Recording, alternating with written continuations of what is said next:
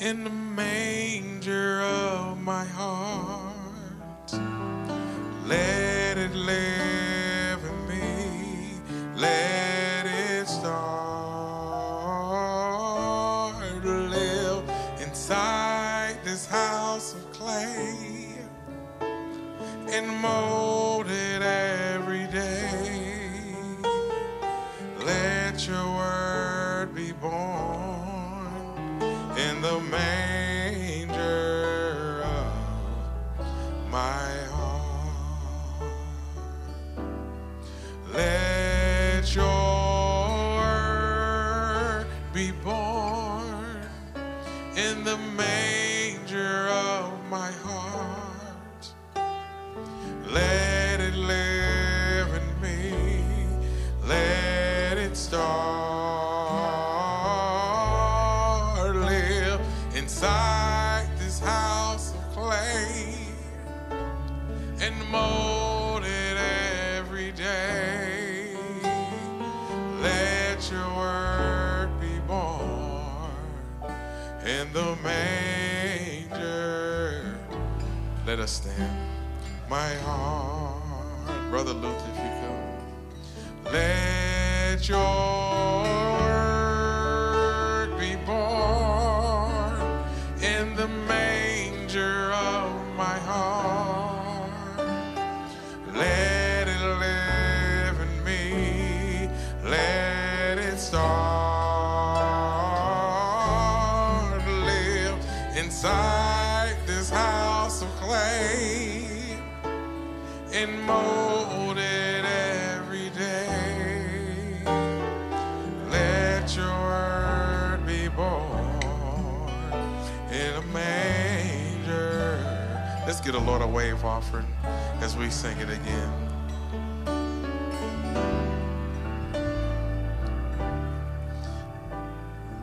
Word be born in the manger of my heart.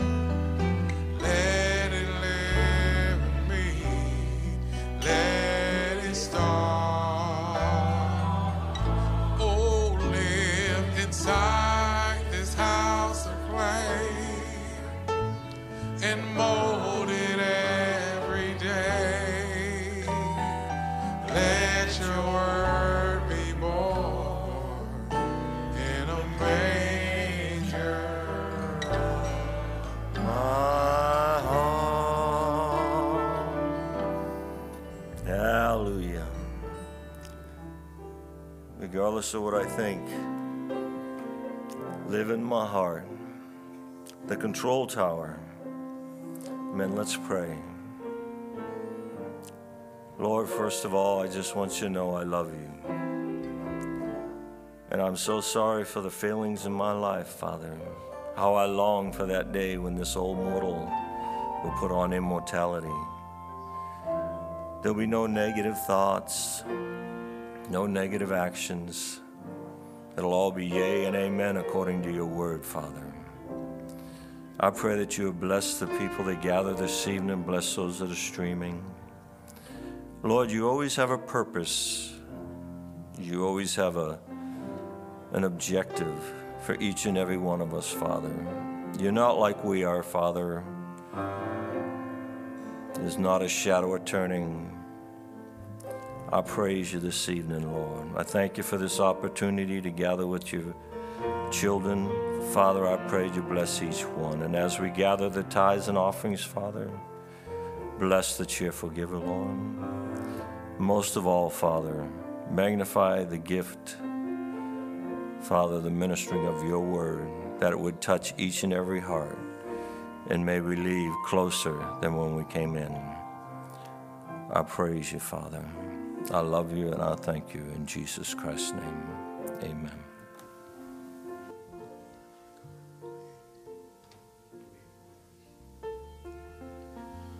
Amen. Can we hear B flat, please?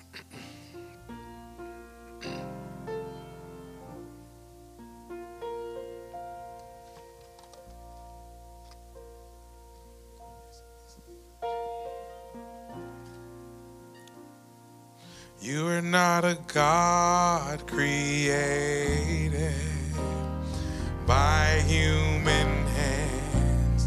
You are not a God dependent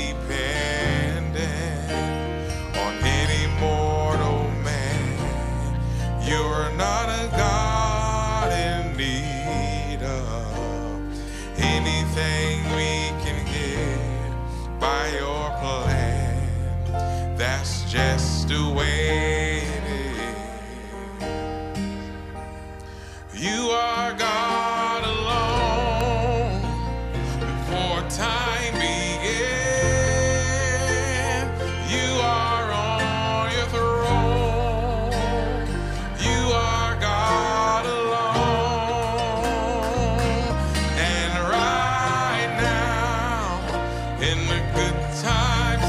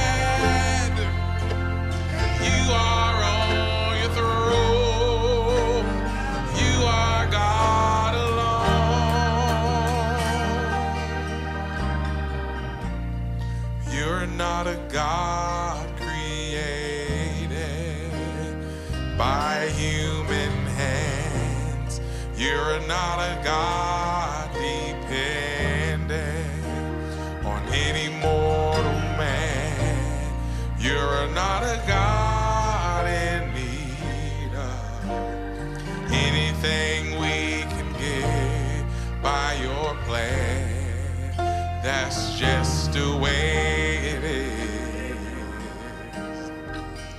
You are God alone before time began. You are on your throne. You are God alone. And right now, in the good times,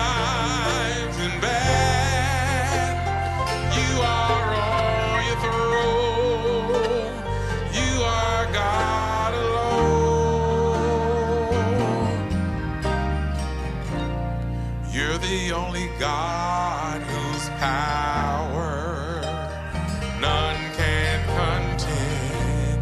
You're the only God whose name and praise will never end.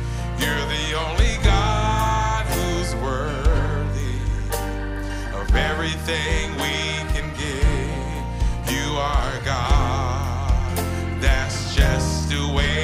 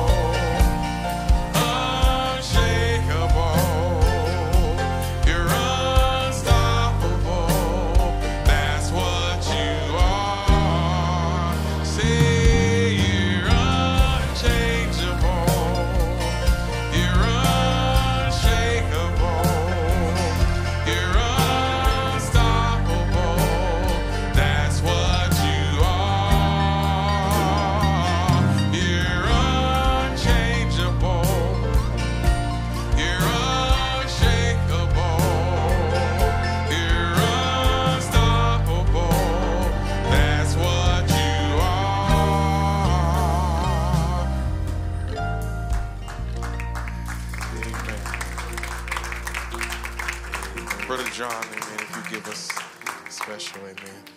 You may be seated.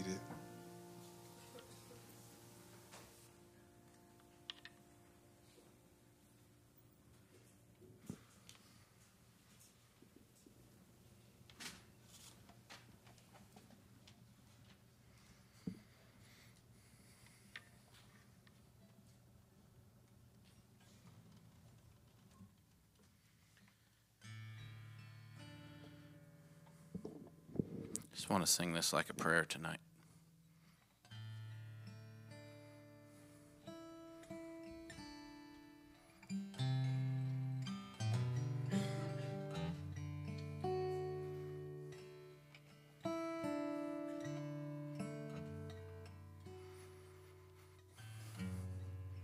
My Jesus, my Savior, Lord, there is none like you. Sorry.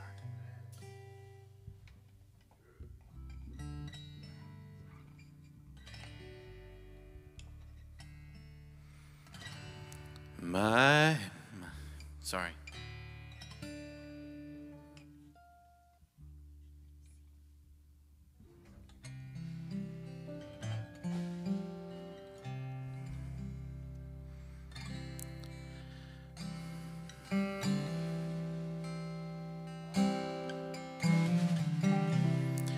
My Jesus, my Savior, Lord, there is none like you. All of my days, I want to praise the wonders of your mighty love. My comfort, my shelter, my tower of refuge and strength. Let every breath, oh, and all that I am, never cease to worship.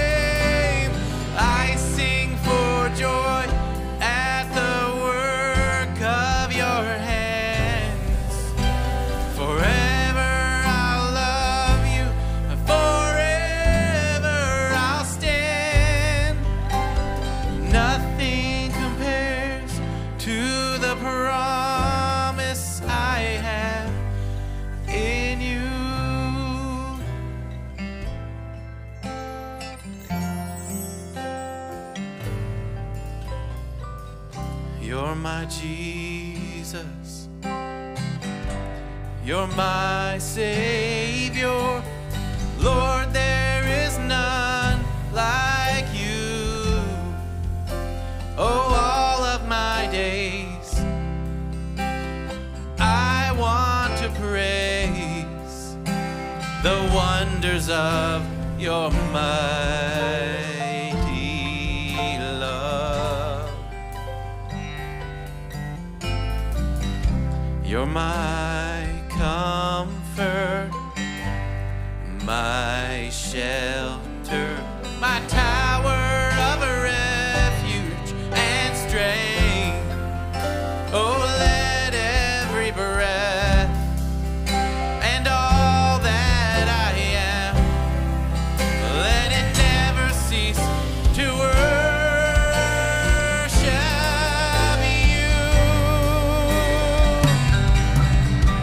you. Shout to the Lord, all the earth, let us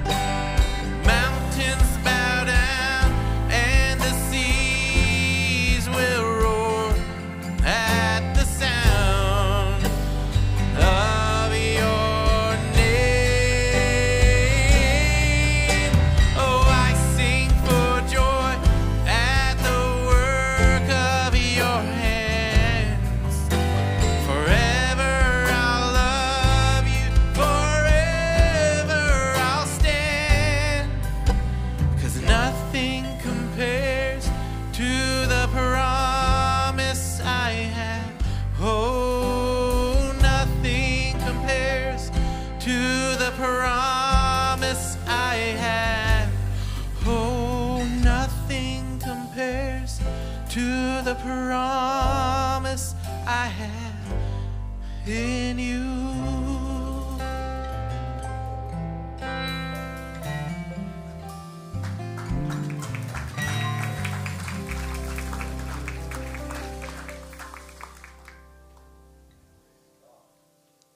Let's sing a little bit of Here I Am to Worship.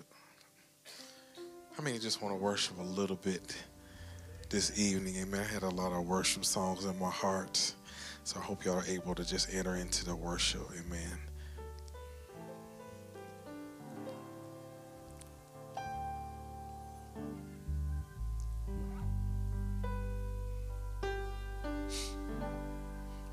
Let's just start with Here I Am to Worship. Here I am to worship. Here I am to bow down. Here I am to say that you're my God. Altogether lovely, altogether worthy, altogether wonderful to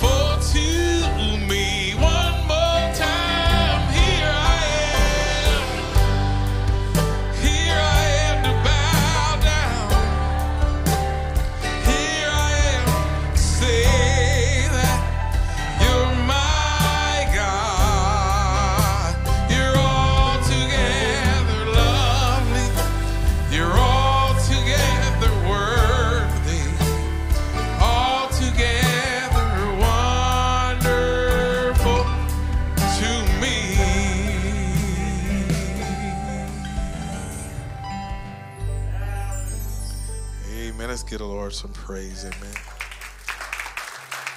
Amen. Let's sing a little bit, I Give Myself Away. Won't you stand with me? We sing, I Give Myself Away. Amen.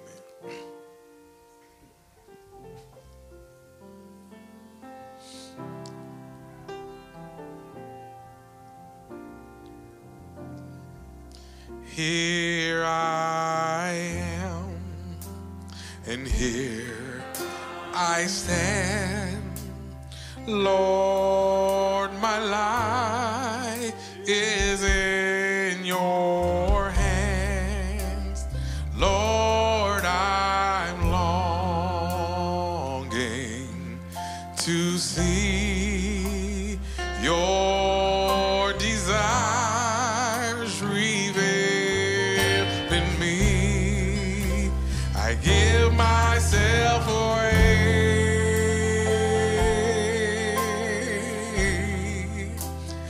Give myself away so you can use me.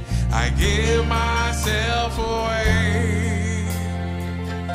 Sing, I give myself away so you can use me. Here I am, and here I stand, Lord, my life is in your hand. Lord, I'm longing to see your desires revealed in me. I give myself away.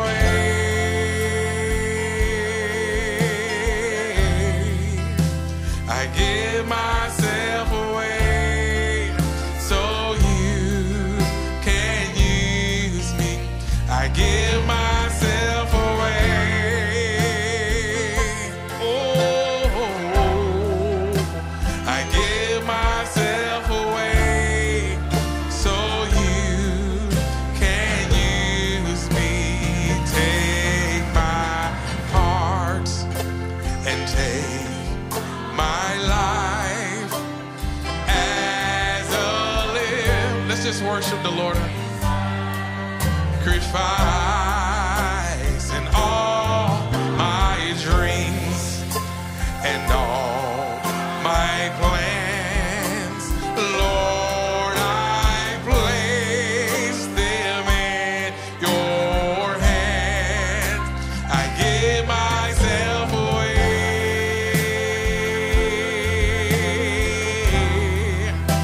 I give myself away so you can use me. My life, say, my life is not my own. To you I belong. I give myself, I give myself to you. Say, my life is not my own. To you I belong. I give myself, I give myself to you. Oh, I give myself away. Yes, Lord. I give myself away so you can use me. Give the Lord a hand this evening. Let him know how much you appreciate him. Amen. Amen. I certainly do appreciate him. Appreciate all of you being out here tonight. We're going to invite you right to the book of Acts chapter two. Greet you in the name of the Lord. I want to, by the help of the Lord, um, take a, um, a scripture, or rather a text tonight. It's a little lengthy, but uh, I want to take a thought on living between Acts two and Second Timothy four, the path to redemption. Amen. So the Lord being our helper tonight, we will start in Acts chapter two. Now, of course, this is uh, Peter's indictment message. And as I pointed out to you many times before, Peter was not preaching to drunkards and whoremongers. He was preaching to devout Jews who were there for church. They'd came in from all, all points of the world to worship because they were there for the feast. And so they were devout Jews. So when he, you know, remember that when it when it's all about repentance, what Peter's point is, accept the word. Accept it. Repent of your old thinking. Come to the word. See, that now this is exactly, if you think about that, you'll find Brother Branham saying, drinking, smoking, committing adultery, that's not sin. That's not sin. That's just merely the byproducts of sin. That's the attributes of unbelief. You do those things because you've not been converted. You're not a believer. See? And so, but but sin is unbelief. And that was what they were guilty of. They, they were devout men. They didn't drink and smoke and run around. But they were guilty of sin because when the word came in flesh, they didn't recognize it and they crucified it. And so they said, what must we do now that we've done this? And Peter said, you got to repent. See, so the whole aspect of, because the promise is unto you, right? But the, but the requirement for that is to say amen to every word of God. That's got to be first, and that's got to start with an admission that you've been wrong.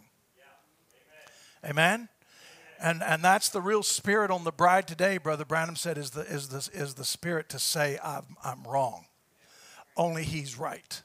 Amen? All right, so let's read Acts chapter two, and um, let, we're just going to catch from verse thirty-seven. Now when they heard this, they were pricked in their heart. He had just told them, you killed the, you killed the Son of God. Now when they heard this, they were pricked in their where? In their heart. And said unto Peter and to the rest of the apostles, men and brethren, what shall we do? Then Peter said unto them, repent and be baptized, every one of you, in the name of Jesus Christ, for the remission of sins, and ye shall receive the gift of the Holy Ghost. For the promise is unto you, and to your children, and to all that are afar off, even as many as the Lord our God shall call. So forever, the path to the new birth comes by saying amen to the word of God. Amen. That's the pathway. Amen. All right, and that's going to be for all generations, all right? Then says, and with, all right, and, uh, and verse forty. And with many other words did he testify and exhort, saying, save yourselves from this untoward generation. Then they that gladly received his word were baptized, and the same day, didn't say everybody did it, but the ones that received his word gladly were baptized. And the same day there were added unto them about three thousand souls. Now I love this next verse. And they, now here's an evidence that the new birth took place. And they continued steadfastly in the apostles' doctrine and fellowship and in breaking of bread and in prayers. So it was obvious that going forward, they lived a different kind of a life. Amen. And that which they had formerly called heresy, they now fellowshipped with and broke the communion and, and met at the communion table. Amen. And that is the path to believers of all ages. Second Timothy chapter four. Now, this is, this is in fact, um, the, the reason I'm, you're going to understand that when I read Second Timothy four, and we're going to, uh, we'll just catch, we'll start at verse one. Right before the book of Hebrews, you'll run right, right over to Second Timothy. And you're, you're going to find now an agreement worded a different way. You're going to find an agreement with what I just taught you about Acts two, only worded a different way. All right? Verse one. I charge thee, therefore, before God and the Lord Jesus Christ, who shall judge the quick and the dead at his appearing and his kingdom. So those go together. Amen. Preach the word. Be instant in season, out of season. Reprove, re, rebuke, exhort with all longsuffering and doctrine. Now watch him prophesy about the day you're living in right now in real time. All right? For the time will come, that's now, when they will not endure sound doctrine. Now, where was, the, where was, what were they, what had he said just before this word doctrine? Preach the word. So there, it's not just about resisting doctrine, it's about resisting the word. Yeah. All right? For the time will come when they will not endure sound doctrine, but after their own lust shall they heap to themselves teachers having itching ears. You remember that I said to you that when you are not born again of the Spirit of God, you will hunt around until you find the version of the gospel that you want to be true. Not maybe the version that is true, but the one you wish was true. See, and there's plenty of it out there. There's thirty, north of thirty-three thousand versions of the gospel. Can you believe that? That's the truth. And they shall turn away, verse four. And they are, let's read verse three again. Sorry, for the time will come when they will not endure sound doctrine, but after their own lust, see, the one they want to be true, shall they heap to themselves teachers having itching ears, and they shall turn away their ears from the truth. Can you believe somebody would do that? It's hard for us to believe as believers anybody would be that crazy. But this is exactly what the prophecy was for the end time. They shall turn away their ears from the truth and shall be turned unto fables. And how? My. Verse five. But watch thou in all things, endure afflictions, do the work of an evangelist, make full proof of thy ministry. For I am now ready to be offered, and the time of my departure is at hand. I love this. I have fought a good fight. I, Paul is saying, I have finished my course. Now, can you say amen? Amen. Why? He's talking about himself, not you. Why are you saying amen? Unless you're included too. Amen? Amen? See, it's great for Paul. What about me? Brother Branham talks about Jesus said, he rose from the grave. That was great for him, but what does that have to do with me? Unless I am enjoined to him. See, then it's just, a, Easter's just another day on the calendar where we dress up, all right? For I am now ready to be offered, and the time of my departure is at hand. I have fought a good fight. I have finished my course. I have kept the faith. Paul, can you throw me a bone? I will. Stand by. Henceforth, there is laid up for me, come on, Paul, help me, a crown of righteousness. Wonderful. What about me? Which the Lord, the righteous judge, shall give me. Come on, Paul, help me at that day. Yeah, I'm at that day. And not to me only, but unto all them also that love his appearing. Amen. So your path to redemption is through the love of his appearing. So it's Acts two said a different way. You've said amen to the word because why? The word has become your love. And now when he appears in this last day in the form of his word, you're in love with that. See, so you're living between Acts two and Second Corinthians four. Now it's broader than that. I'm just using that for a title tonight. Let's pray. Father, we thank you for your word. Thank you for the anointing I already feel. I pray your blessing would be upon the remainder of the service. Bless speaker and hearer. We commit it to you in Jesus' name. Amen. God bless you. You can be seated.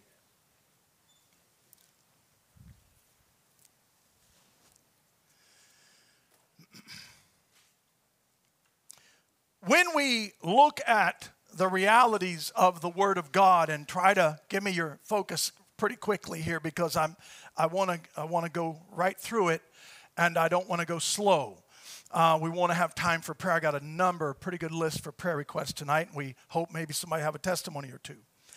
So when we look at the realities that the Word brings to us in this day, you know, the, the Scripture is, is not short. As we have said many times, that the Lord did not leave us short when it came to what we would need to face the enemy in this hour.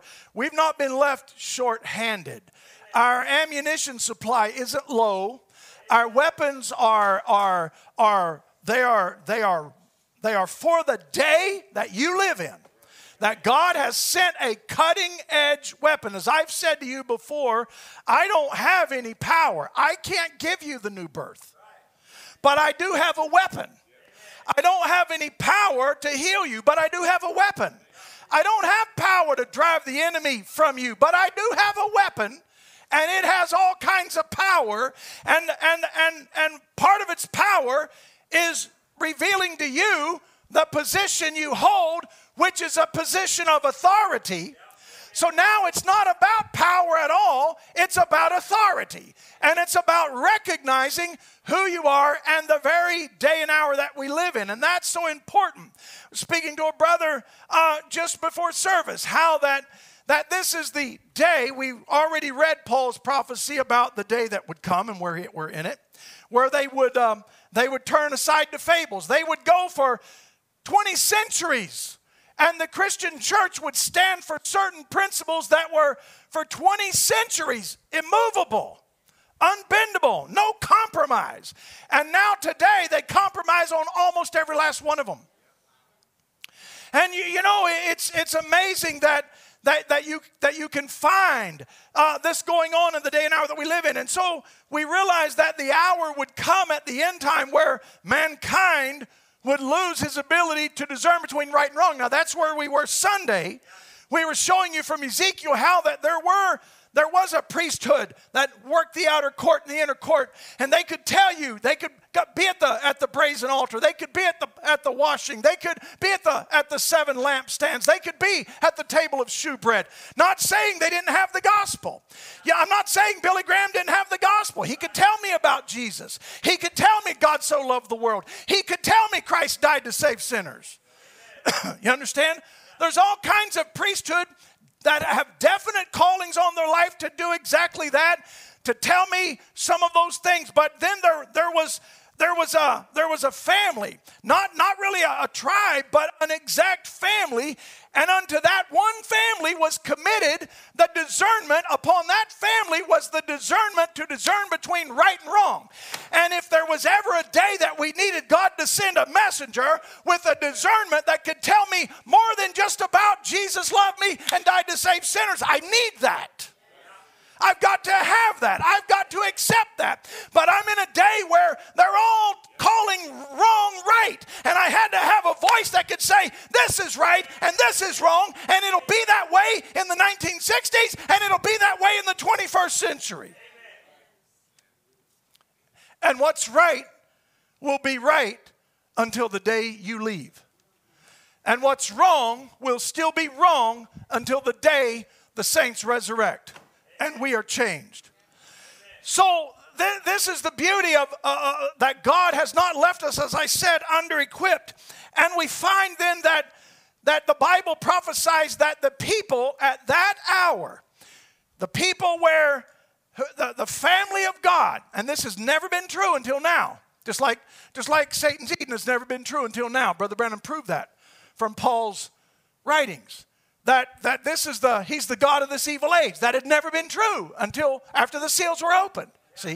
And it couldn't have been, it couldn't actually, not only couldn't have been, it couldn't be, because they first, they they first had to crucify the word. And they, they couldn't crucify Jesus before they had him. And there's no way in this day to crucify the word until they had it. And then when they crucified the word, then an indictment could come. And then God could call a bride out of a church under an Elijah anointing. And you would be the final voice to the final age. Is that easy? Amen. And we would be that group who at, the, at this particular special last day, the end of the end time, that the people in that day who know their God. Now, it's not a head knowledge. You understand? We're talking about to know, like, like a husband knows his wife, like Adam knew his wife Eve. That kind of relationship, that kind of intimacy, the people who in that day, when nobody could tell right from wrong, in that day, when they turn uh, itching ears, they get preachers with itching ears. In that day, when they turn from truth unto fables, Amen. In that day, they won't have a, a tolerance for the word. And if you try to give them the word, then they cancel you. Yeah. Amen. See? Amen. And so that, that's the that's the prevailing attitude. And it's at that day that whoever is alive at that day, the people within that last part of humanity who know their God will do great exploits. Now, friends, if the Bible takes the time to point that out, it's not like exploits hadn't been done all through the Bible. So if the Bible is pointing out a book full of exploits, that the people of that day will do great exploits, I would say it had to be something pretty special. And that's where you need to be tonight for your strength. You need to recognize, I have arrived at that day. I am that person. And God is looking to me to do great exploits. Say, what, what will I do? Why don't we leave that up to him? How about we do this? How about we know him in the power of his resurrection? We're not chasing works. We're not chasing signs. We're not chasing sensations. We're chasing consecration. And you don't really chase that. You surrender your way to it. You pursue it in that, in that regard. You pursue by humility, by surrender. You know, Paul said, press toward. And that word press in the Greek means to stretch, to strain. And a lot of times, you know, listen, you know as well as me, I'm not going to tell you anything new with this sentence coming. You know as well as me, Laodicea has a way of making you not need to strain. Everything just easy. And it's that's by that's by design of the tree of knowledge of good and evil. But you see, to get something worth something, there needs to be a price. There needs to be a struggle. There needs to be a press, because that's the kind of people, that's what builds character. And God is building not a kingdom full of intellectuals. He's building a kingdom full of character. And people who are willing to take the way with the Lord's despised few. They're not only a few, but they're despised. See, that's that was uh, Elijah's word to Elisha. You know, help, you know, let me let me go and, and tell my mother, my father. He says, you know, what, what have I to do with thee? He had just cast his mantle on him. Now he's saying, what have I to do with thee?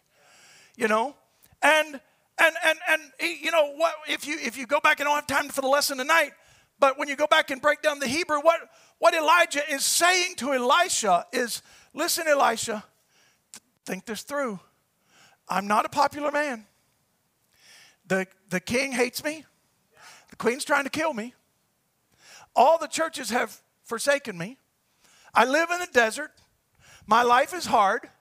You, you, you've got your hand to a plow. I see you've got your hand to a plow. Let me give you a principle that's going to become true And, and, and, and some hundreds of years when Jesus says it, but it's still already true right now. You've got your hand on a plow, and you can put it on and take it off. But the plow that I'm talking about, once you put your hand to that plow, you don't take it off, Elisha. Amen. You don't take your hand off of this plow. The one, that plow's fine, not the one I'm talking about. See? And so, you know, th- this thing isn't for sissies. This thing is for character. This is for people with courage. This is for people who are willing to do what it takes to have the spiritual recognition that they need, the spiritual sensitivity that we need. You're only going to, you're not going to get that, listen, friends, by intellectualism or by emotionalism. You're going to get that by a personal, one-on-one, close, constant, often relationship and contact with the Holy Spirit. And the only way that that's going to be possible is you're going to have to get rid of some stuff out of your life that Satan uses to bog you down, take all your time, frustrate you, tire you, wear you out, irritate you, entertain you. You're, you've been entertained so much, the Lord can't even entertain you anymore because you're so bored with entertainment. You, you, you've spent so much time talking on social media, you don't feel like talking to the Lord. And we're getting close to home tonight. But it takes a people who are willing to recognize the day and hour that they live in and say, I'm not going to be the dumb-driven cattle that go into the tribulation. I'm going to be different. I'm going to be these people that do great exploits. I'm going to be these people who recognize his appearing and love it, and my life is going to prove where my love is. So we have all of these realities and the clarity of the word. You know, the clarity of the word that we have today gives us, uh, gives us the ability to discern between right and wrong. Brother Luther, if you could feck the water, please. Gives us the ability to to discern between right and wrong.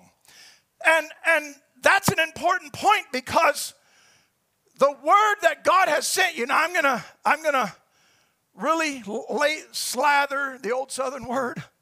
We were talking about that the other night. I'm gonna slather this one on thick, because this is a big, big point. And I didn't even realize how big it was till I said it out loud to myself today on the, when I was having commentary on uh, Brother Jack's morning Bible study lesson, and, and I was called on for commentary, and I made this statement. I said, wow, that's amazing. And then the more I said it, the more I realized it. But when you think about what God has given us in this, in this day, he has given you in the word that he brought. I'm going to add some value. I promise. When I get done saying this, you're going to have more value in the word of God that God has given us in this day. What it has done is it has given us the ability to discern between the spirit of Christ and the spirit of Antichrist in the modern day. You say, oh, yeah, that's kind of, we kind of known that for a long time. But I, I wonder if you've really thought about how epic that is, because think about how impacting to humanity, to, let me use, let me use a, a, a, a more gripping phrase, to human civilization. Think about how impacting this principle is to human civilization, that is, given that the entire population of humanity will be annihilated following, uh, the, uh, in the tribulation, following the Antichrist unaware. I'm going to say that again. The entire population, the global population of humankind is going, the entire population, seven and a half billion, are going to follow the Antichrist into destruction unaware, save only the small bride that's taken out before the tribulation, and the small remnant of the woman's seed, the unwise virgin, and a small remnant of elected Jews, only one hundred forty-four thousand of them, and save those three little tiny groups. Other than that, the end, and those second two actually have to go into the tribulation and get martyred. So now, how much weight are you willing to put in your heart and mind and take ownership of, of how much that God has given you the ability to discern between Christ and Antichrist? The, the difference is the entire extinction of the human race versus not. Yeah, that's pretty heavy, isn't it? Can you think of anything greater? I just want you to think for a minute, and I'll give you a minute. I won't give you a minute, but I'll give you a second or two. Can you think of anything greater, of greater importance then, given what I've just said? Can you think of anything at all? Strain your brain to think of anything, given what I've just said to you, that we're talking about the difference between the global extinction of the human race. And only a sliver escape it. And the difference was, some were given the discernment by the word to follow Christ, and the others rejected it and followed the Antichrist. And can you think of anything of greater importance than the ability to discern between those two spirits? Get it right, you go into rapture. Get it wrong, you go into tribulation. You get annihilated, and then you're bound over for a thousand years in hell waiting for your trial. I would say the odds are massive. The stakes are massive. You see, this is exactly how we know. If you think about this, this is really how we know that the word that we've received today is part of the eternal mysteries of God, because we still find guidance, even in the twenty-first century, Of, of doctrine that was laid down in the nineteen sixties. Amen. And the, and the world is nothing like it was then. Now it's, it's exponentially many, many hundreds of times worse. We've gone to unimaginable perversion. Amen. Even when we knew back in the seventies and eighties, turn of the century, and we knew Sodom was coming, we knew it was all, we knew, when none of us ever imagined the, the kind of woke cancel culture uh, uh, uh, the, uh, of perversion and filth. And it is so unbelievably filthy. You actually uh, are taught to stay away from it. You don't even have an appreciation. But, but I'm here to tell you, sometimes in the activities that I have to be involved with, I get around people and hear conversations. And I am like, I cannot believe the depravity that is standing around me in civilized people. I say thank God for a word that restored a discernment that I could discern between Christ and Antichrist. Because I can, I won't die. Now what are you going to put above that? Because I have accepted the word, I can never die. Hallelujah. What's more valuable, pray tell, than that? If I stood here till midnight, I promise no one in here could think of something more vital. Amen. Amen. See? And I know it's the mysteries of God because a word that was given fifty, sixty years ago is still guiding me in unimaginable darkness. Yes, amen. Without any revision. Uh, God didn't have to send a prophet back. He don't have to send a prophet back to fix anything. God sent us a message, and with no revisions, the last update was nineteen sixty-five, and every word is viable today to make me an overcomer and have eternal life. Oh, we ought to rejoice in the plan of God for this hour. Do you realize who you are and what God has expended for you? See? And even though it came and finished coming to us in nineteen sixty-five, it's still a Roman candle that has been un- unfolding. Amen. Amen. Not in a, not in a continuation of, of the message, but in a continual manifestation. Yeah. Yeah. Because you're unfolding every day into the Word.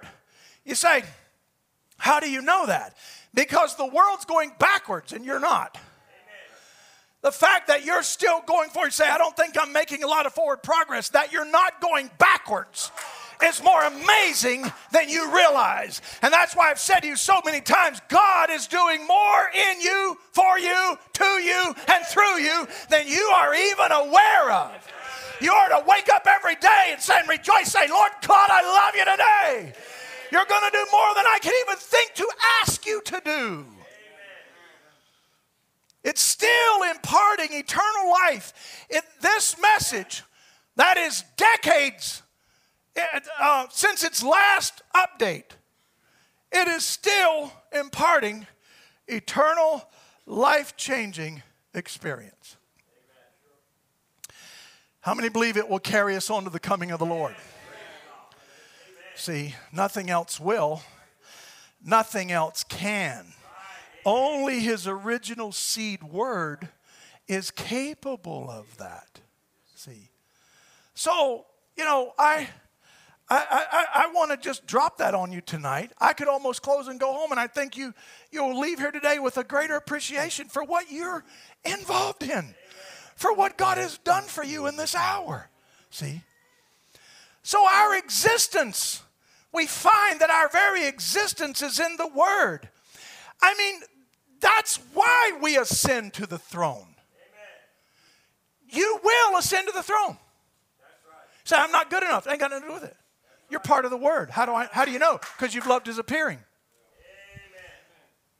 Amen. I, I do. Yeah. You you you didn't you didn't just repent of sins. You repented of your whole self. Right. You didn't want to be you anymore at all. You wanted to be him. When, when, when he came in, I can't imagine somebody seeing Jesus in all of his glory and still wanting to be themselves. But yet the overwhelming majority, ninety-nine point nine nine nine percent of Earth's humanity, choose that. Because so sadly, they have rejected the light of their hour. And here you sit, a little group of nobodies, and you've got eternal life. And you're not going in the tribulation. And God is moving among us. I want you to have faith that that's the hour, and have faith that you're that person, and, and put the devil in his place. You need to be cognizant of the authority that you wield, the, the, the, the, the energy of the Holy Spirit. It's a sword in your hand, and, and the devil is terrified that you'll believe that tonight. I'm here to make sure you believe it tonight. We offer him no quarter. We rebuke him. He comes in, we cast him out. We don't ask. It's not a, it's not a truce or a treaty or an armistice. I, I don't need any of that stuff with him. I don't have to. I don't have to. He's in no position to, to make a deal. I have all, I have all the authority. I don't have to compromise with him, because why? I have committed my life to the Son of God, and the Holy Spirit rules and reigns in my life. Amen. Do you believe that? Amen. See? So our, our very existence is in the Word, and that's why we ascend to the throne, because the, the Word is headed to the throne. That's why Brother Branham would say, when he, he's standing there and he saw those sainted group of little girls come by marching to the step of the gospel, said she was smooth, clean. What a contrast she was to the whore that had went by before, and the harlot daughters. They were so nasty, a prophet had to turn his head. He couldn't even look at a vision from God. He had to turn his head in shame and embarrassment. That's how bad. You, you realize God, the, the age is so nasty, God couldn't even clean up the vision enough that a prophet didn't have to turn his head. Amen? That's, that's where we live, friends. Thank God we got a word. Thank God we got the presence of God among us. Thank God you... There was something inside you that loves his appearing. Mm-hmm. See? And so, so we find out that, that he said, you know, here she come, smooth, clean, marching to the step of the gospel. And Brother Branham says these wonderful words, she was the Word. Oh, friends, do you realize you're the Word of God? Do you realize that's a direct statement from William Branham? She was the Word. What's the result of me being the Word? Instead of going down, she started going up. Hallelujah. Say, I don't know if I can, I don't know if I'm going to be able to go up. Don't worry, you're the Word. The Word is going up. Amen. Hallelujah. Amen. So we live between these realities. You know, we identify ourselves with Acts two. Those devout Jews in Acts two, as we, as we started wading into, and I got to go a little faster. Those devout Jews in Acts two are people who were, uh, they were more than merely convinced in their minds. They were pricked in their hearts, see. And when, and when they heard the word under divine interpretation, it had nothing to do with their minds. It pricked their hearts. They realized their mind had misled them. They realized their theology had misled them. And it pricked their heart. What, what pricked their heart? When the word was brought to them with divine interpretation. I'm here to tell you, when, the, when we heard the word made clear under divine interpretation in our day, something took place. Something took place. It was far more than my head. Something, something took place that really, that we could all look at each other and go, you know, It's, sometimes it's difficult to express in words. You know, at, at, at least, uh, you know, at, at least, at least it's hard to someone who hasn't, who hasn't heard that inner voice say amen. But when we get around one another and, and we, and, and I say, you know, there was something inside me that just started saying amen, amen, amen. Oh, I couldn't resist it. You know what we did? We did what they did. We followed the command of the word. When we heard the word delivered under divine interpretation, how do you know that you are just like the early church? Because all churches say that. How do you know that you are the early church? Because when I heard the word the same way they did, under divine interpretation, I followed the command of the word. We repented, friends, and we didn't repent just for our past sins. As I said a while ago, we repented of our whole life, I- including all, including all my previous mis- misunderstandings about God and what it means to be a true Christian. Say, define true Christian, original Christian. Amen. Original one.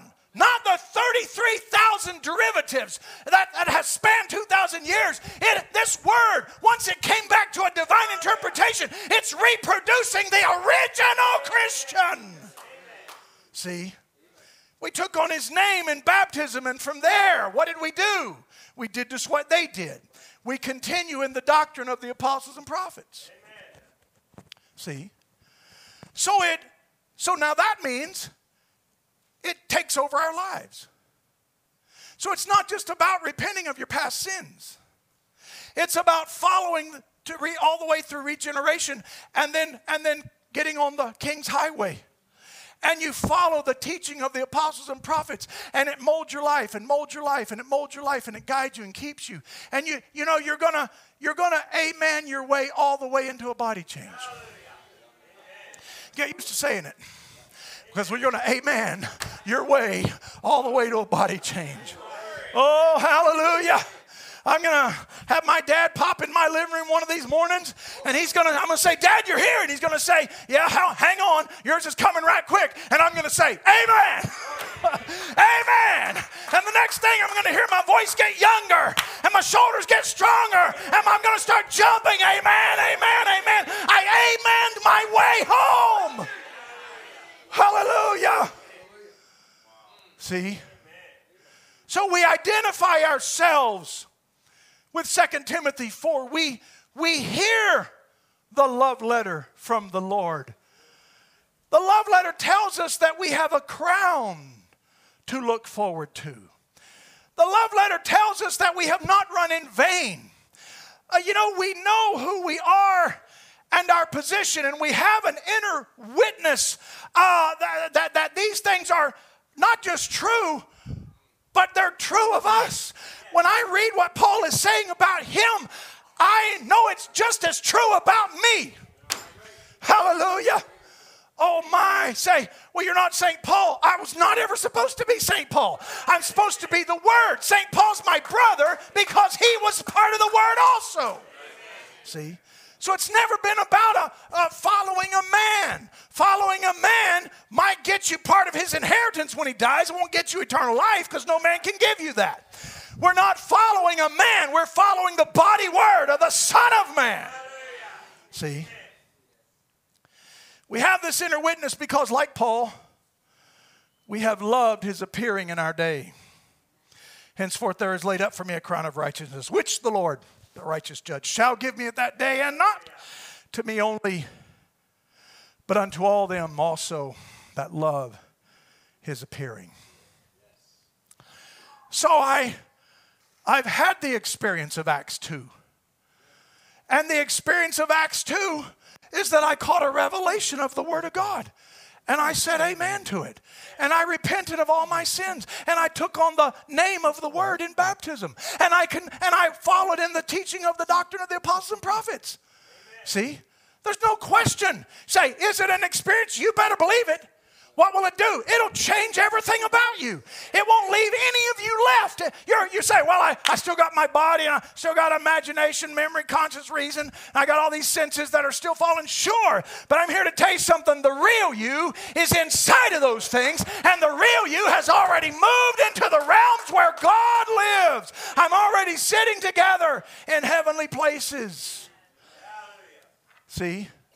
And And so, so what, what is Acts two describing? Second Corinthians four eight. Amen. They're saying the same thing. The people that that that get a that get a crown in Second Corinthians four eight, they get a crown of righteousness and a new body. They're the exact same people from, from Second Corinthians four eight, they're the exact same people of Acts two. Say, why did they get the same reward? Because they did the same thing. They loved his appearing. They believed his word. They followed the teachings. They changed their whole life. They repented of everything. Amen. See, it wasn't, it didn't just affect their head. It pricked their hearts. Amen. See? You get that? So, so we see then that Brother Branham would come in this message. This is exactly why it was so important to him. When he comes to, sirs, is this the time? Because he's looking at all this prophecy that's supposed to be. And he starts, and he's now seeing, wow, a lot of the stuff that was supposed to be at the end time, we're here. We've got it. There's a lot of these mysteries that we already understand. And he, you know, he he he goes into Doctor Schofield's notes by admission. By admission. It's funny how many people actually plagiarize and never tell, give any credit to anybody. And the man they want to accuse of plagiarism said all the time, I study the works and quote other men. He said it constantly. So that argument is stupid. I'm sorry, little children. Mom may not allow that word for you if you forget Brother Jason. They're, they're, they're willfully ignorant. It's a ridiculous argument. And so, so he goes to Schofield, and he actually starts reading. Schofield has a, you can read it yourself. You can get a, Scho- if you've got a Schofield study Bible, go to Matthew thirteen, and you'll find uh, these listings. And he goes down through eleven notable mysteries. And Brother Branham just starts reading them. The mystery of the kingdom of heaven, Matthew thirteen, three to fifty. Number two, the mystery of Israel blindness during this age, Romans eleven, twenty-five. The mystery of the translation of the living saints at the end of this age, First Corinthians fifteen, First Thessalonians four. Now, gladly, I, I, I'm happy to raise up my hand and go, yeah, but once the seals were opened, a prophet understood First Thessalonians four like Schofield never understood. A shout and a voice of trumpet. They never, they never caught that the rapture is a cycle of three events, and it's Christ doing all three while he's descending. I'm here to tell you something, friends. He's only got so far to descend, and he's been descending. Your home going is soon.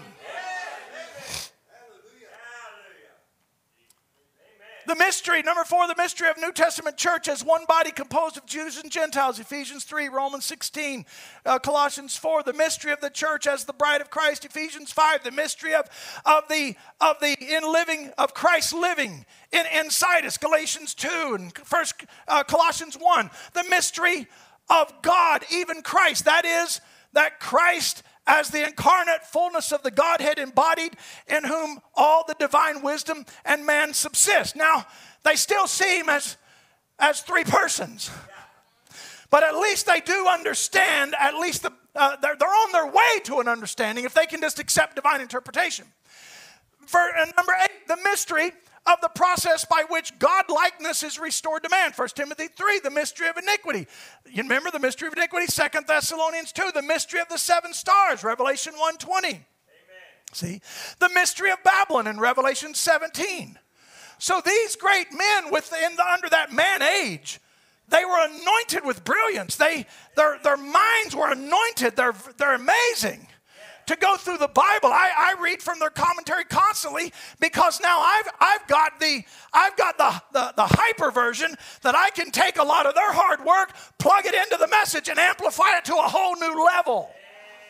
You see, and so so the the, the mystery of Babylon. So so we see, you know, the the major corrections, and and Brother Branham comes down. He says, now that's some of the mysteries that this angel of Revelation ten seven, this angel is supposed to wind up all the mystery, all the mysteries of God. And so, and so now Brother Branham is looking at Schofield's list, and he's saying, goodness, y'all, we, we understand all of these things even better than Doctor Scho- Doctor Schofield. Amen. Right? Yes. Because now we we we we we we've got, you know, the major corrections to the Godhead. You know, and Brother Branham, he goes on now, he says here, and he says, and, and the other, and may I say this with reverence, and not referring to myself, but referring to the angel of God. He's going to need an angel of God because he's not a scholar. Schofield was a scholar and didn't have half the understanding that a Kentuckian's going to get from an angel. See? And he says, that's some of the mysteries that this angel, so when he saw that, he thought, wow, we must really be at the end time. But he says to his audience, now, He says that, that this angel is supposed to bring those things. And the other, and may I say this with reverence, not referring to myself, but referring to the angel.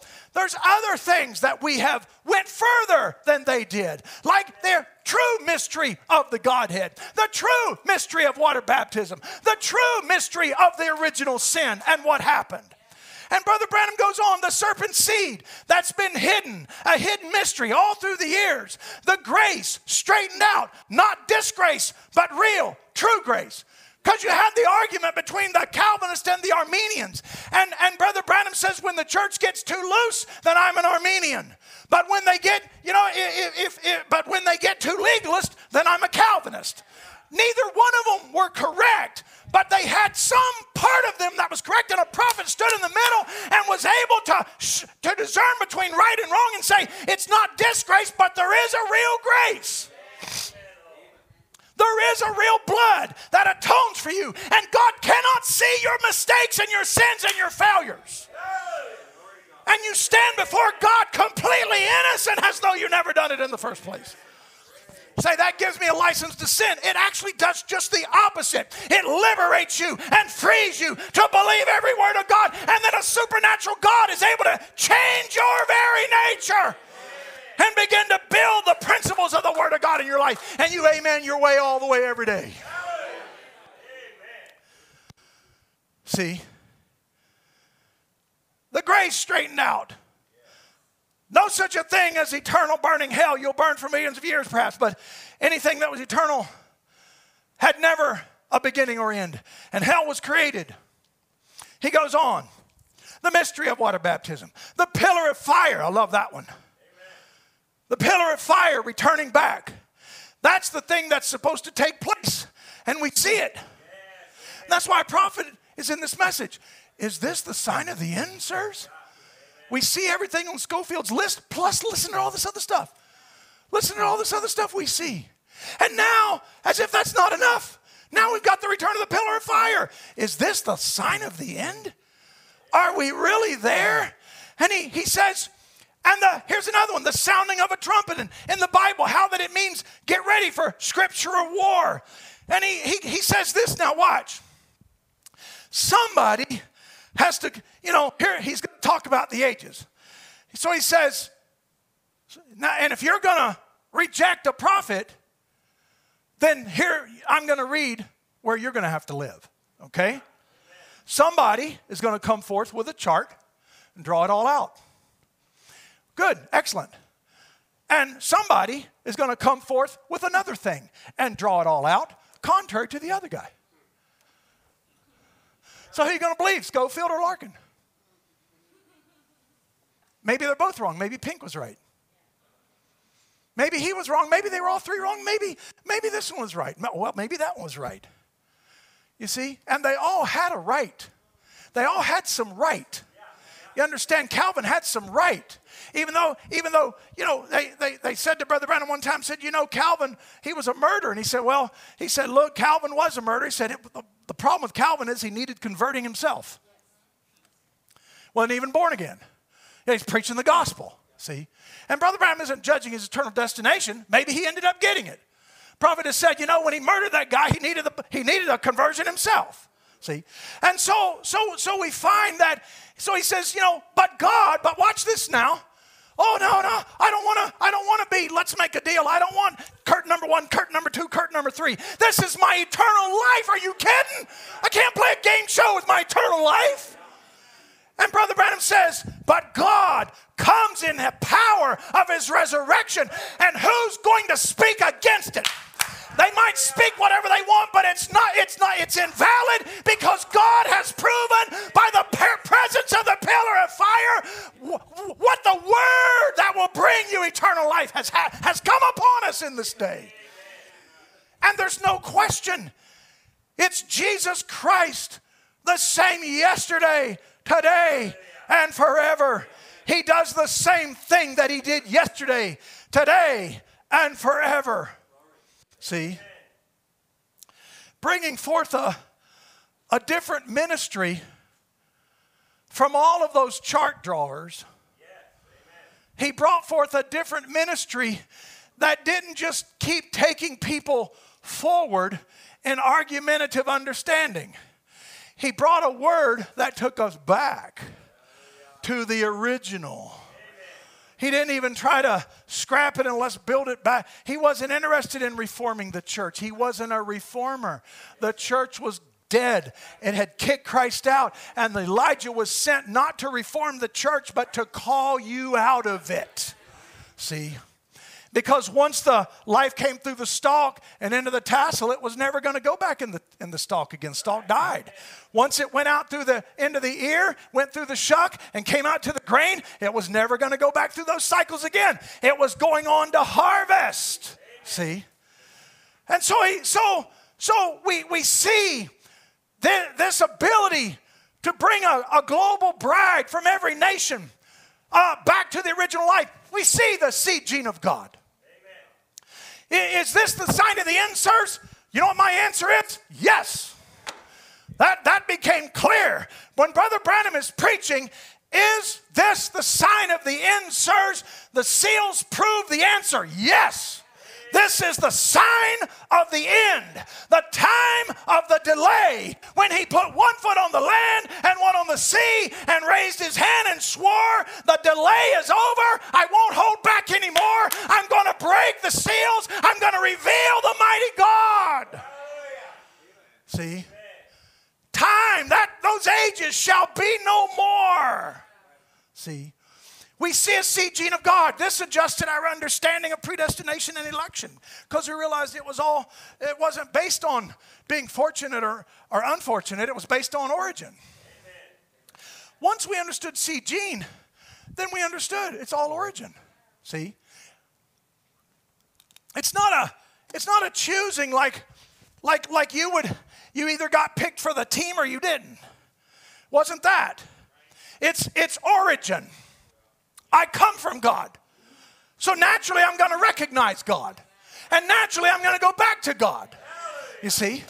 And listen, friends, there's nothing that can stop or prevent that. You can't do it. The devil, there's not enough devils in hell. And hell has even enlarged itself. There's not enough of them. If they all teamed up on you and left all the rest of us alone, and all of them teamed up on you, they could not stop God's election, which means they cannot stop your predestination. Amen. Hallelujah. Amen. See? So the Bible is one great book about Jesus Christ and his plan for redemption. And we realize by the unveiling of God that we are part of that. That we're actually a part of God's Godhead. We learn about the foolish virgin. We learn all these things that we didn't before know. There's a lot of things we didn't know. We didn't know it was a seed gene. We thought, as Brother Branham explained it many times, God just by his foreknowledge. You know why Brother Branham taught it that way? Because he hadn't had, he hadn't progressed yet to understand it's a gene of God. He doesn't even use that kind of language until the last four sermons of his life. We found out that, wow, we thought the only way to get into heaven is to be born again. Now that's true, but what we found out is, to our shock and happiness, is that the unwise virgin are not born again, but they are granted eternal life. And we never knew that. We're like, wow, go figure. They, they, they, you say, how in the world? Because they were righteous people. And they, and they under, and they believed God for everything they knew. Remember that you can't disbelieve what you don't know. And they're, and if they're not ordained, if they're not part of that origin tree of the election up to being the bride, there's no way. Brother Branham says, it's not him that willeth, him that runneth. It's God that showeth mercy. He said, if my name was there, I'm sure to be there. If it wasn't, I won't be. That's all William Branham. You understand, friends, that, do you understand that, that the fact that you can sit here tonight and love his appearing? I'm not talking about understand all the doctrine, but you love his holiness. You love his life. You love his presence. You love his righteousness. You love his word. That, that you are to be the happiest people in all the world to know that. Say, but I make mistakes. They don't count. But I got failures. They don't count. There is now therefore no condemnation to them which are in the election. See? So we gained. We learned this about the seed gene. We learned this about the foolish virgin. We gained a greater understanding between the fundamentalist and, and the Azusa revivalist. We understand the difference. I think that it was brilliant of God to, for William Branham to cut his teeth on fundamentalism. He was ordained in the Baptist church. He's a fundamentalist. And then he contacted the Azusa revivalists. We call them Pentecostals. It's a little bit of a misnomer, but we'll just use it because Brother Branham used it. So he meets the Pentecostal denominational movement. By that time, they're all, he's, a, he's I'm one born out of season, means he's late to the party. Time he gets there, they're already fractured. They did just what the Welsh revival did in nineteen oh four. Two years later, it started fracturing and breaking apart, and then it became denominations.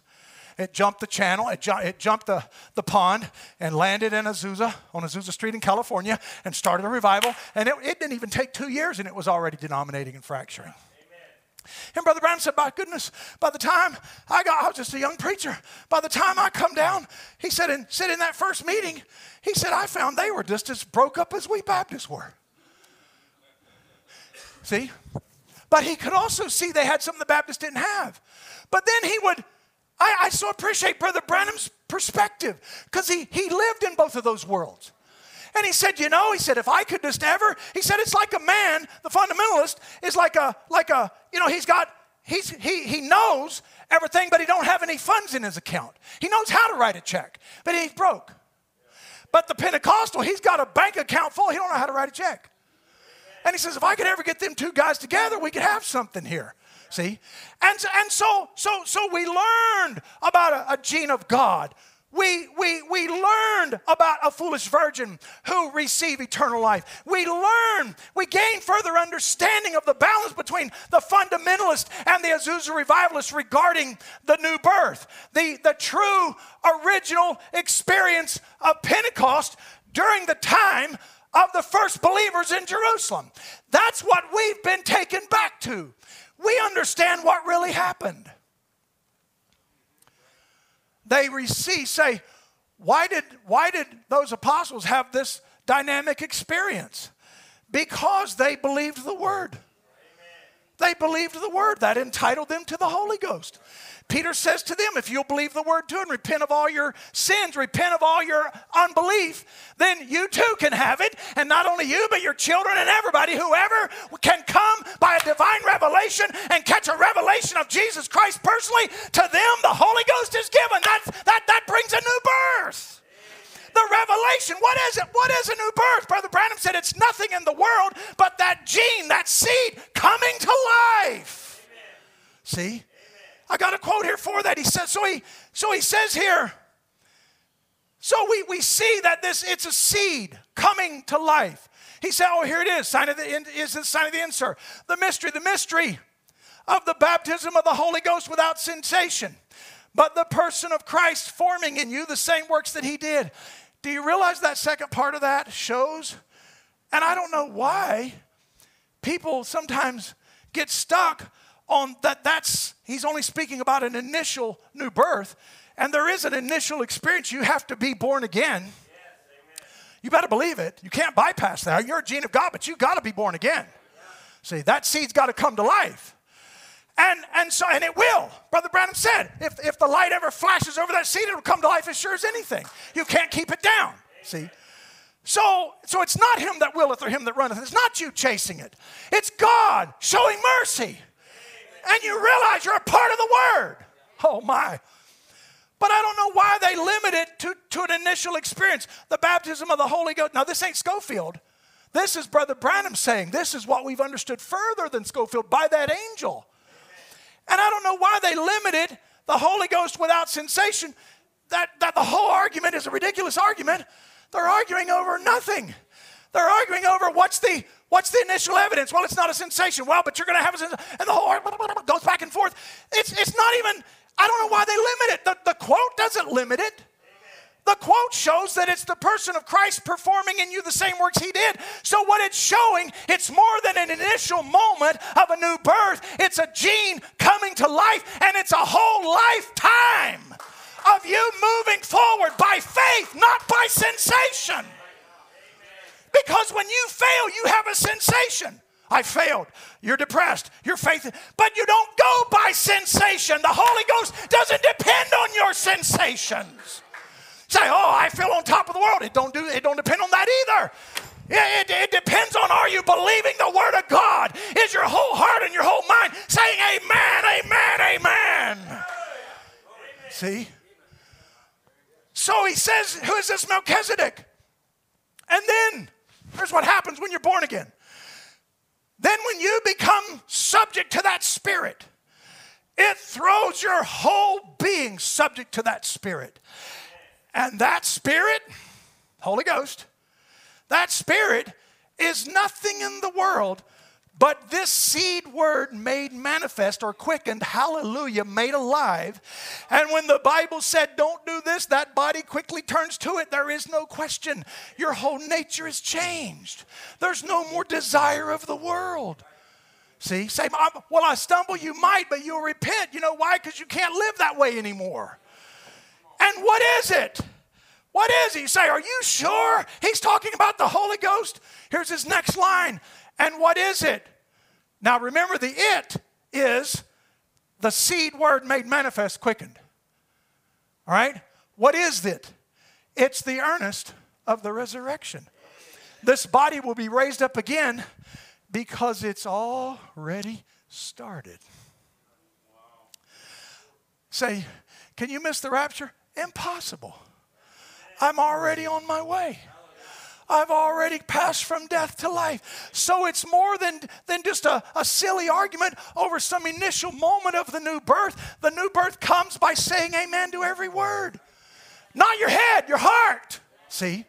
It's all the minds, it, it, it's all the mind battles you face every day. And Satan condemns us because we stumble and you struggle. As I've been preaching from Sunday, I, I read to you how many uh, men of God have their ups and downs. We we went to Paul. We went, we went backwards to Elijah. We went on back to David. We went on back to Moses. And Brother Branham said every last one of them, and even Moses, committed the worst sin that any man of God has ever committed.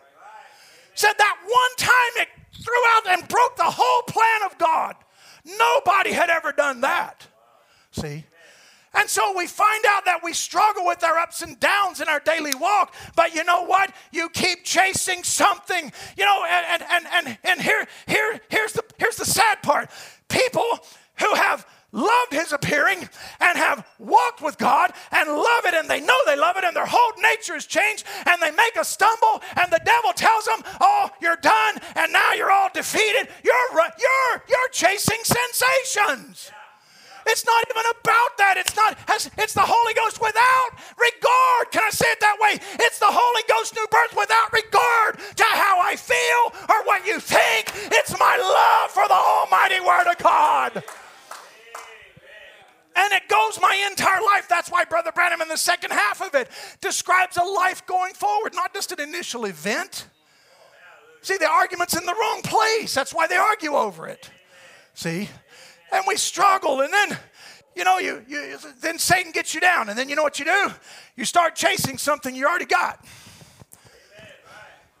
And the next thing you know, you're not sure, and you're back to the altar again. Do I got the Holy Ghost? Am I really Christian? Well, where's your heart? Listen to, listen to what listen to what Brother Branham, he, he, he, he's going to come down to here. It's a beautiful quote. He says uh, the, in the masterpiece, he says, on the interview a few moments ago, I was speaking to a person in the room that's present now.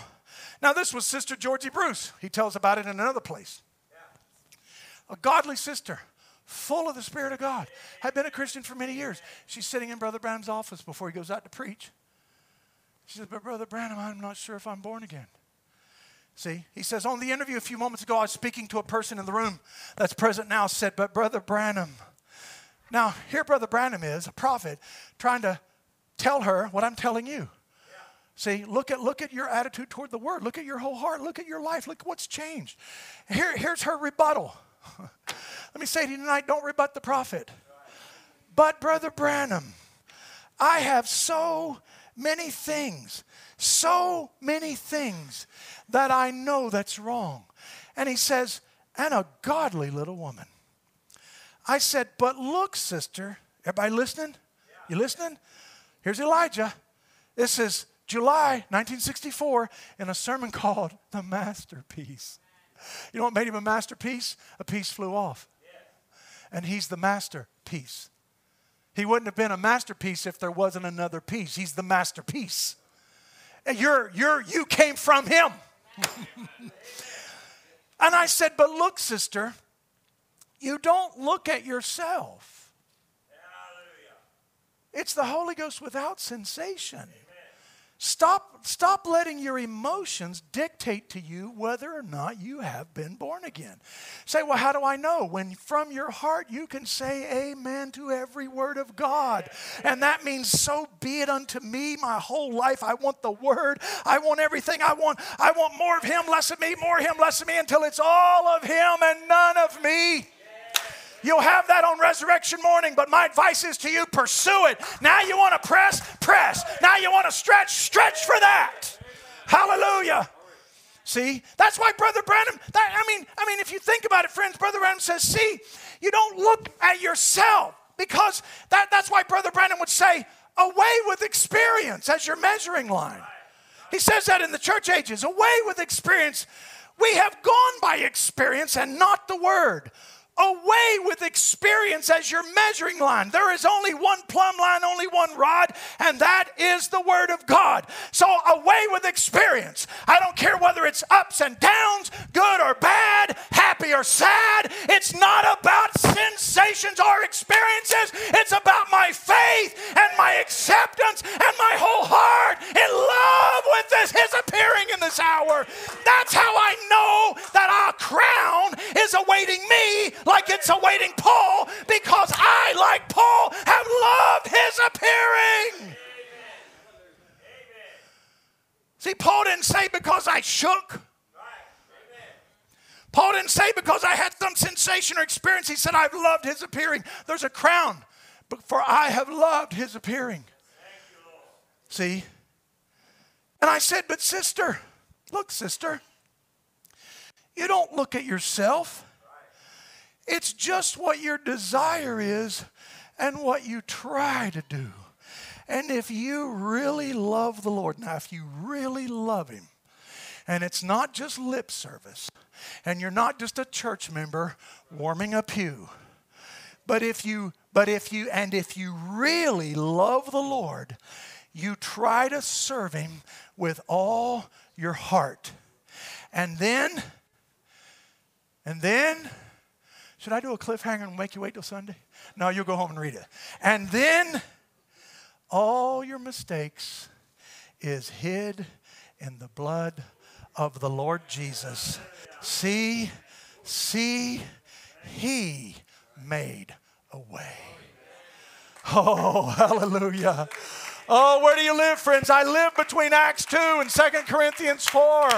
I have repented of my sins. I've been baptized in his name. I've loved his appearing. I've received the word for my hour. My whole heart and life are changed, and I'm trying to serve him, and I'm striving, and I'm not going to worry about how I feel. It's not about sensations. I'm not going to trust experiences. I'm going to trust my heart that I know, that I know, that I know I love every word.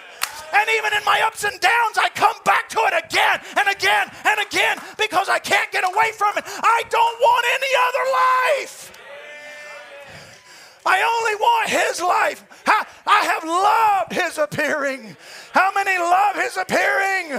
How many want only his life? Let's stand, friends. Oh, I've loved his appearing. I don't want, see, when you really love him the right way, say, oh yeah, I love him. And if you really love him, if you really love the Lord, now let me say, if you really, really love the Lord, then you love the commandments of his word, because he is his word. And if you really love the Lord, you might stumble, but your heart wants all of God's righteousness. And you don't care what the word tells you to get rid of. You don't care what comes across the pulpit that tells you to clean up and get rid of it and sanctify your life and dedicate your heart. You love the Lord and you love the word. No matter what the word says, that is saying amen to every word. Saying amen to every word is not a head thing. Saying amen to every word is a desire to say, Lord, so be it. Brother Branham said, amen means so be it. You're saying, so be it unto me, everything in your word. No matter what it is, no matter what it calls me to separate from, amen. No matter what it calls me to, to, to change, amen. No matter what it ca- ca- tells me that, that I got to do this instead of that, then I'll do this. I'll say amen. To, to your whole life, you, what you find, friends, is as you start growing spiritually, you find that amens come a lot easier.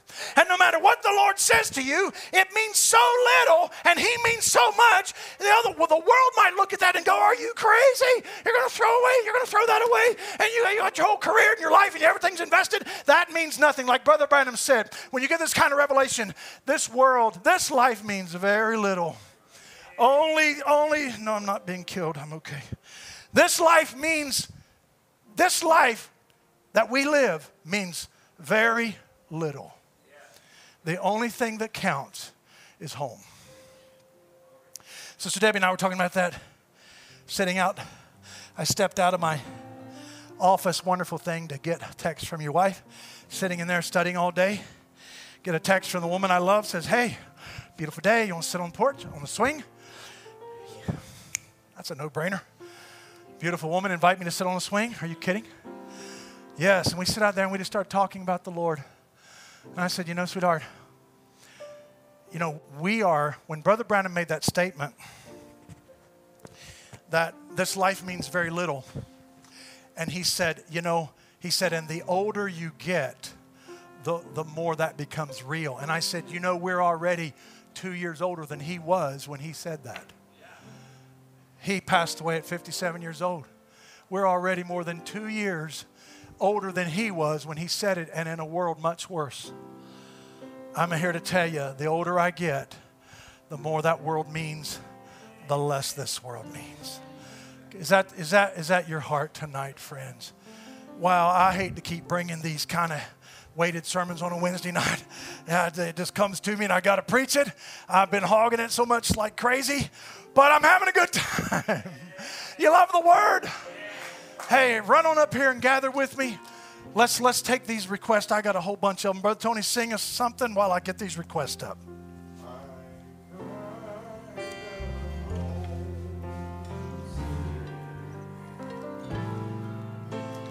For a country. Oh, yes. Sing it, my brother. To win. I'll never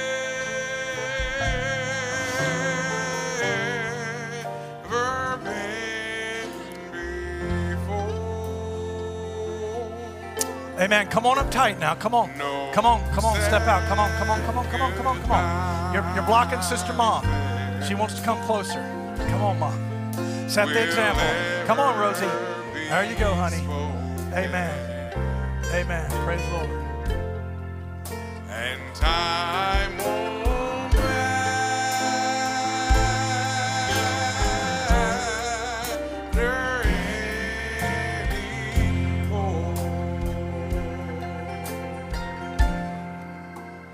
Beautiful land, oh, lift it up, friends. I'm longing for. And someday, and someday,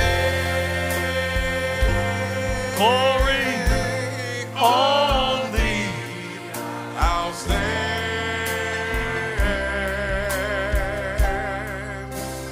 There my home shall be eternal.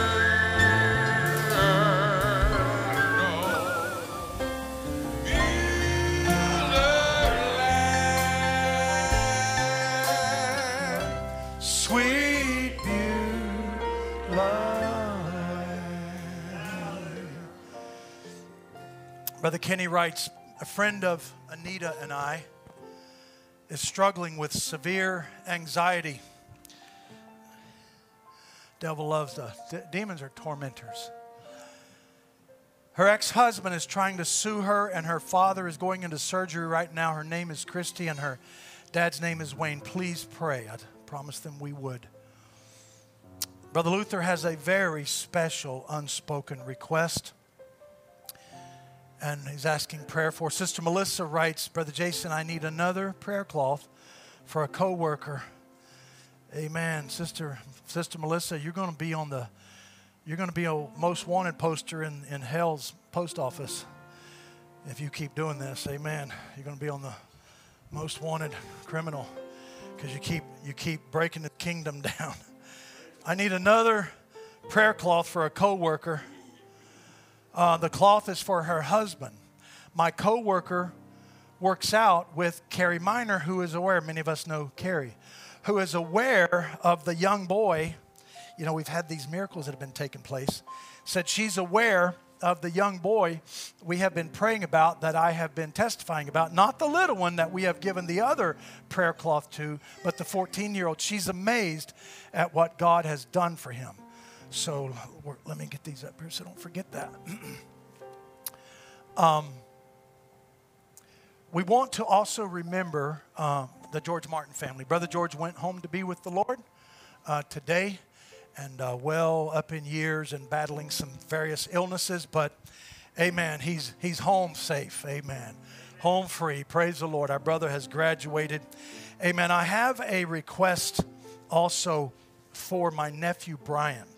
And uh, Brian, as you may, may remember, is my nephew that uh, is in the wheelchair. He's a paraplegic and had an accident as a teenager. And um, he... had some kind of an injury that got infected in his leg.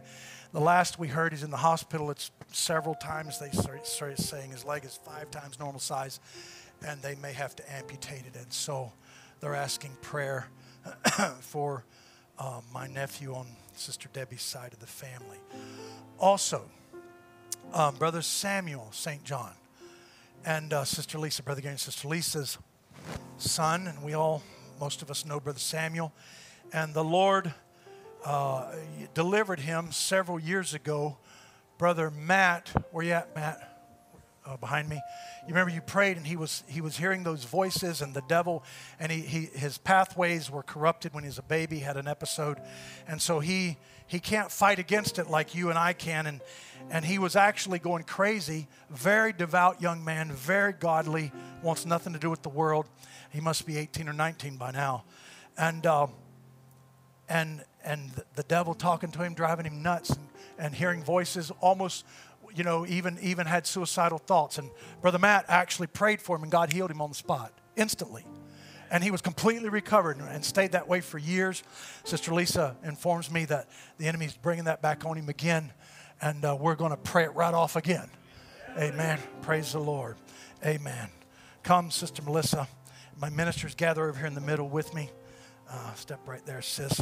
Let me have all my ministers right here. Put your hand right on top of that, sister. Amen. Let Brother Joe through there. Brother Matt. Amen. Come ahead. All right. Praise the Lord. Uh, yeah, slip on down here, son.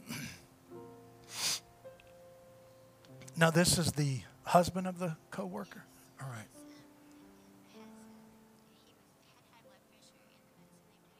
Uh-huh. Oh, wow.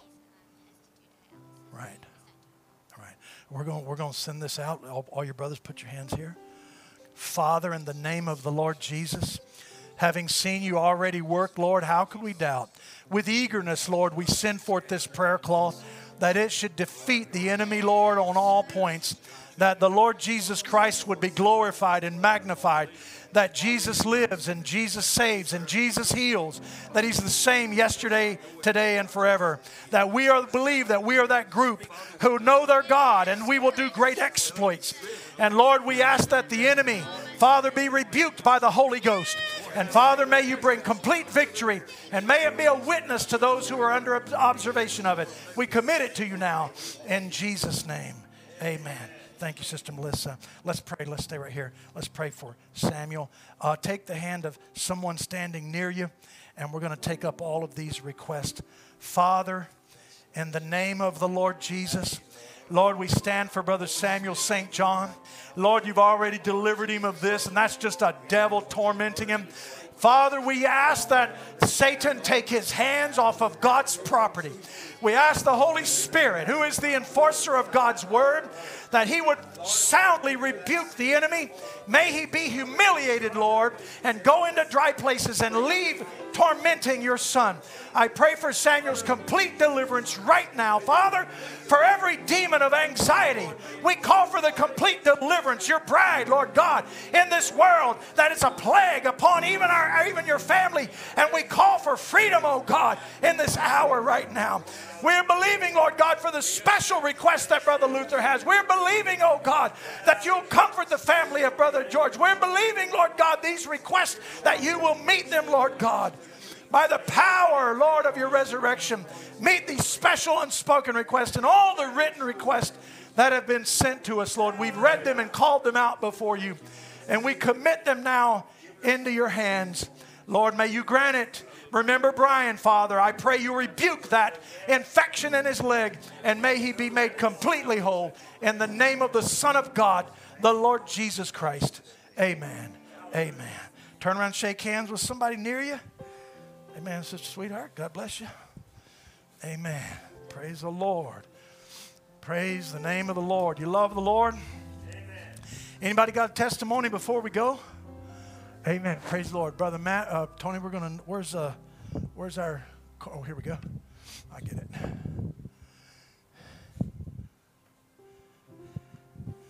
All right, Matt, I think you should be firing the hole. Um, we on? All right. Um, this is actually on behalf of my wife, Katie. Um, the other couple weeks ago, she, we were sitting on the couch. She got up to go get some tea, and she tripped over the cat and face planted right into a cabinet. And the corner of the cabinet went into her eye, and instantly went blind. And the eye just, just, she had a concussion. Um, and uh, immediately, I laid hands on her, and we we went to prayer. And um, as soon as I finished praying, vision was restored in her eye, and um, I mean, the whole time she was blind. And then when we finished praying, she could see again. There's still a lot of pain.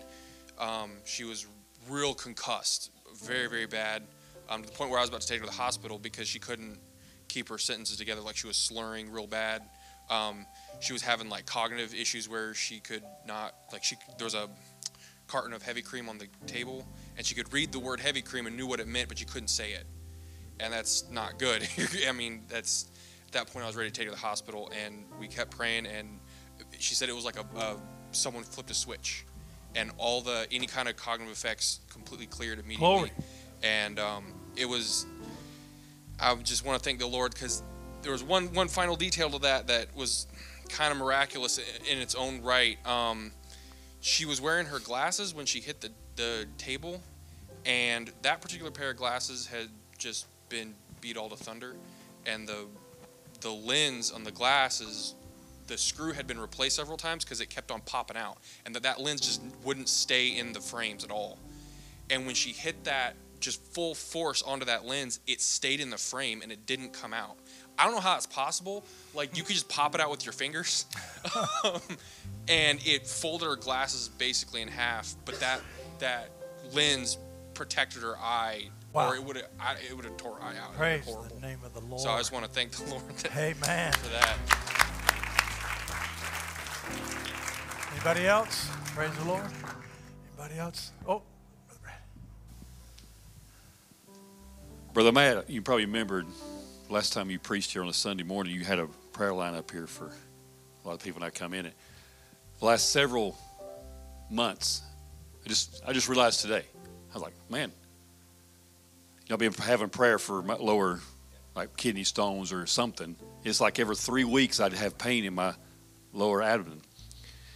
So I come up for prayer, and all the brothers laid hands on me, and just realized today it's been two months wow. since I've had a pain. Hallelujah. So I want to thank the Lord for that. Amen. Amen. We got four minutes till nine. Anybody else? One more. We get one more. You got to use the mic, brother. that way, the, that way the, the internet can hear you. Um, I just want to have prayer for Becky. Okay. She's been hurting in her side, and I want to get a prayer cloth to take yep. to her too. So all right. Amen. Praise the Lord. Okay. All right, Mom.